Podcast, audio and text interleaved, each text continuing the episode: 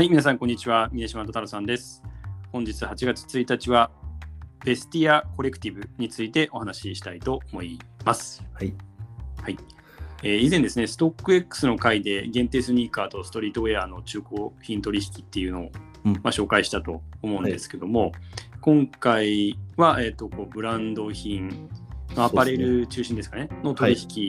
引、中古品取引のマーケットプレイスとうんいう理解なんですけども、はい。具体的にはどんなものが取引されているのかとか、まあ、サービス含めて、そうですね。はい、教えてもら。あの、はい。まあ、モデルとしては、えっと、メルカリとか、まあ、うん。ストック X に近いのかなとは思うんですけど、まあ、基本的には、えっと、ピアトゥーピアのマーケットプレイスを運営してて、まあ、うん。あの、売り手と買い手をマッチングするみたいな形ですね。で、えっと、はいはい取り扱ってる商品が結構、えっと、フォーカスされてて、えっと、高級アパレルっていうところに、えっと、フォーカスした形で、結構ハイブランドな、えっと、商品が、えっと、乗っかってるような感じですね。で、うんえっと、まあ、見え方としては、えっと、高級アパレルの、なんか二次流通の、えっと、マーケットプレイスみたいな、えっと、形です。まあ、実品してるのは本当に高級アパレルっていうのは、まあ、ルイ・ヴィトンとか、はまあえーグッチとかはいそういうところが、まあ、ずらっと並んでるっていうイメージ。まあそうですね。あの、日本的な、なんだろう、ルイ・ヴィトン、グッチばっかり並んでるっていう感じじゃないですけど、まあ、あの、まあ、結構それなりのハイブランドが並んでるっていう並んでるっ。てことですね。はなるほど、なるほど。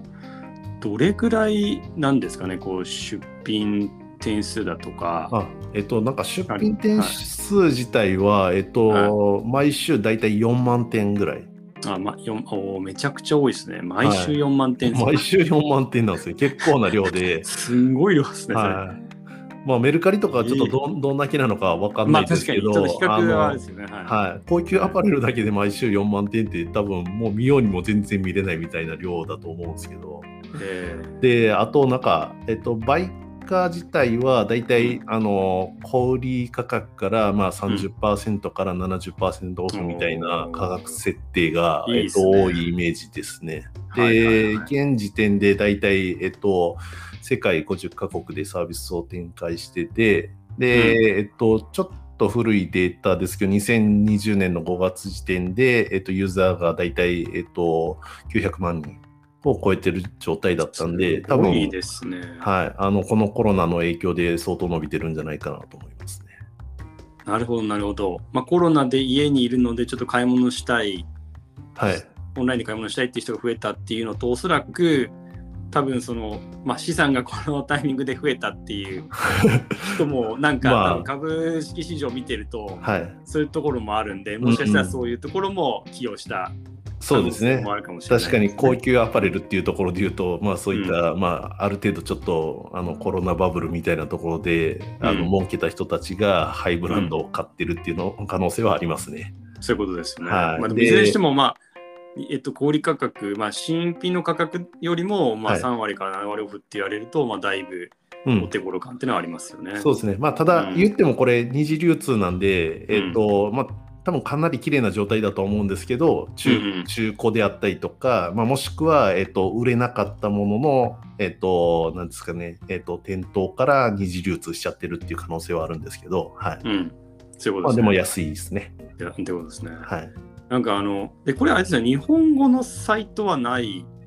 ですかね。あ私が見た限りでは日本語のページはないけど、日本円では表記されてるみたいな。あそうですね、あのちょっとこれ、えっと、日本でのサービス展開状況をきちんと僕も理解してないんですけど、えっと、先日なんか、あのまあ、増資したところで、えっとアジア展開を加速させるための資金に使うみたいな感じのことを書いてたのと、あとはもう一つ、あと日本のなんていうんですかね、えっと、会社で、えっと、そのハイブランドをちょっと扱っているような、えっと、EC サイト。はいはい。と、えっ、と、なんか提事業提携みたいなのを発表してたんで、ちょっと、あの、うんきちんと内容を理解してないんで、どういったところを一緒にやるのかわかんないんですけど、えっ、と、うまあ、そういったところで、えっ、と、日本のユーザー向けっていうところも若干はやってるんじゃないかなと思います。あそういうことですよね。はい。で、このベスティアもおそらくストック X みたいな感じでテイクレートっていうのが一定のテイクレートはい。おそらくあるっていうところで、はい。なんかあの、ちらってどっかで見たら出品者は最大80%まで受け取れるとあ、そうなんですね。いう、えーはい形で書いて20%が仮にどっかで引かれるとすると、それがテイクレートプラスなんかこう輸送、そうです輸入ね。に関するところはい。なのかなっていうふうに思ってたんですけど、多分この会社社もあれですよね、あの心眼鑑定みたいな感じで鑑定やるモデルだと思うんで、多分そこはいはいはい。ね。あの一旦送って、またそこから送るっていうコストであったりとか、えっはいはいはい。とまあ、チェックする、まあ、コストっていうので、えっと、通常のなんだろうメルカリとかみたいな完全なピアトゥピアとはちょっと違うモデルってことですよね。うん、うん、そうみたいですよね。で、なんか、ちょっとある動画を見て、これちょっとあの、はいネガティブな話うんになっちゃうんですけど、ちょっとある、もともとこのベスティアのファンだった男性が、うんえっ、と、まあ、ちょっとこう、フェイクのですね、ディオールうん。のですね、ちょっと何かわからないですけど、はいこう、えーまあ、買ってしまったとうん。いうところで、ちょっと批判の動画をあ上げてたんですけど、あ。はい。まあ、その男性によるとやっぱり、まあ、かなりこう取引量が増えてきたっていうところで、まあ、世界に6つオフィスがある中で、計算するとまあ仮にですねい毎日その全投稿数もすごい投稿されるっていうのは、さっきまあ話、まあ、週4万点みたいなのありましたけど、はい。で仮に10%がそのうちこう取引実際にされたとするとうん。それでも一つのオフィスでなんか1日650のあそのチェックが必要みたいな計算にまあなるよねとん。いう、まあ、それは彼のその前提も置いてなんで、はい。あれですけども、まあ、とにかくすごくこう、まあ、その各拠点のうん。その心眼チェックっていうところにプレッシャーかかってんじゃないかみたいな。話がやっぱりありましたね。はいはいはい。まあはい確かでにそういうのは、まあ特にコロナで一気に増えたりとかするとなかなかね処理できなくて、うんうんうんしかもあの買い手が決まっちゃってるっていうところで、早く送らないとダメっていうので、そこのあれですよね、リードタイムも考えると全然チェックする時間がないみたいな感じになっちゃうんですよね。そこがまさになんか指摘されてたっていう彼が指摘してたあ、ところそうなんですでね。そうザ、えっとね、他にもう一つなんかこうザ・リアルリアルっていうなんかはい。サイトがうあるんですかね。でこっちは2019年に同じく販売数量がすごい増えて、はい。まあ、ちょっとフェイクが出て問題がかなり出たらしいんですけど、うん。こちら今あの今なのかその当時からなのかはちょっと分かんないですけどまず先に商品をそもそもその拠点に送って出品者がうん。でチェックされて OK じゃないとそもそもサイトに投稿されないらしいんですよ。ああ、そうなんだ。はい、でもこのベスティアのケースは逆にそうさっき太郎さんが言ってた通りまず購入者が決まっちゃうんで、うん。そこから、まあ、検品に入るっていうことで、はいあのどっちかっていうとモデル的にもちょっとプロあのプレッシャーがかかりやすいモデルなのかなっていうようはい。はないところはありましたね。あー確かにそれはあれですね。結構う需給が逼迫するとはい、しんどいことになりますね社内が。ですね。はい、まあでもいずれにしてももちろんその、まあ、ベスティア自体もそこをこうきちんとはい。あのケアできるようにおそらくいろんな対策を打ってるというところはあるかと思うんですけど、うんうんただまあそもそもさっきのザ・リアル・リアルとかこのベスティアもそうですけど、うん。っていうところで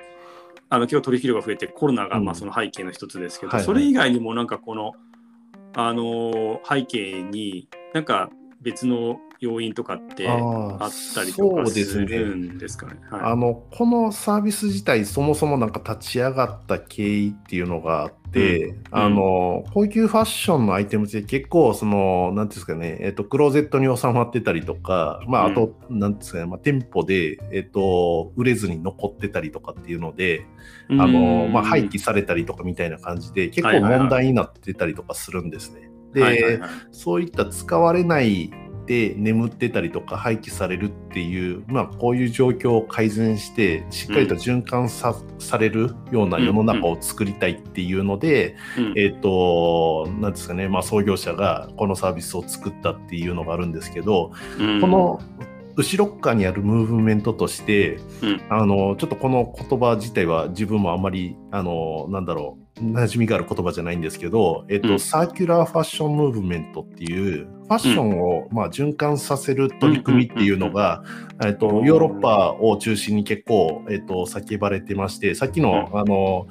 なんだろうハイブランドとかで結構その不良在庫とかを捨てちゃってるとかっていうのも含めて、まあ、それってエコじゃないよねっていうところから、あのそういったムーブメントがあの、起きてるっていうところが、えっと、うん。ベースになってるみたいです。で、それプラスアルファで、えっと、なんですかね、グッチとかバレンシアガとか、サンローランの、えっと、親会社があるんですけど、うん。あのそこがあのこの会社に出資したっていうのは、はい、あのうんうん。うん結構大きな意味で、えっとまあ、二次流通っていうのがあの本格化していってるっていう流れですね。ああ、そういうことですね。はいこの実際にそのグッチとかバレンシアガっていうところが出資して、何らかしらこのサービスに対してはい。関連する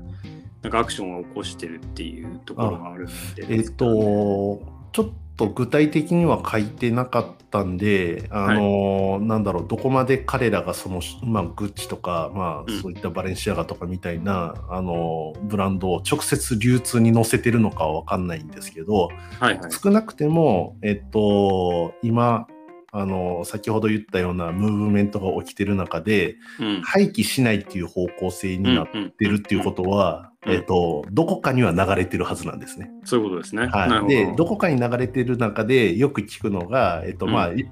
みんながよく知ってるようなアウトレットみたいなところ、うん、そうですね。はい。ただそれやっちゃうとアウトレットって、まあ、あのグッチみたいな名前あの名前のショップでグッチはをディスカウントしちゃってるんで、はい。やっぱり正規店と比べた時にあんまり価格差ってつけづらかったりとかするじゃないですか。そうですよね。なんで、うやっぱり見えないところで、えっと、安く売りたいっていう心理が多分ブランドとしてはあって、そういう中で多分、まあ、ここのサービスであったりとか、あとはなんかダイナミックプライシングみたいなものであったりとか、うん。あの、なんていうんですかね、あの短期間で売り抜けるようなうん。あのサイトとかっていうところに、まあ、商品を流して、あまり一般の人には目につかないような形で、うんえっと、まあ、二次流通に載せてるっていう流れは、えっと、やってるんじゃないかなと思いますね。ああ、そういうことですね。はい。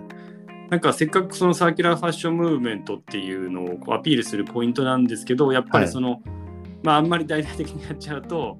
ブランド価値を毀損するリスクがあって、まあちょっとそのバランスっていうのも重要だよね、はい。っていうこ。とになるってことですかね。はい。なるほど、なるほど。わかりました。面白いですね。はい。はい。まあ、まさにその最後のポイントの部分ですよね。その実際のそのブブランドメーカー側が今後どういう形でこうんう関与して、他の,、まあ、あの会社もですね、関与していくのか、言ってるのかっていうところには、あー注目していきたいなっていうふうに思い,、え思いますね。はい、ありがとうございます。え本日8月1日はベスティアコレクティブについてお話ししました。明日8月2日はウェルスナビについてお話ししたいと思います。引き続き聞いていただけますと幸いです。それではまた明日。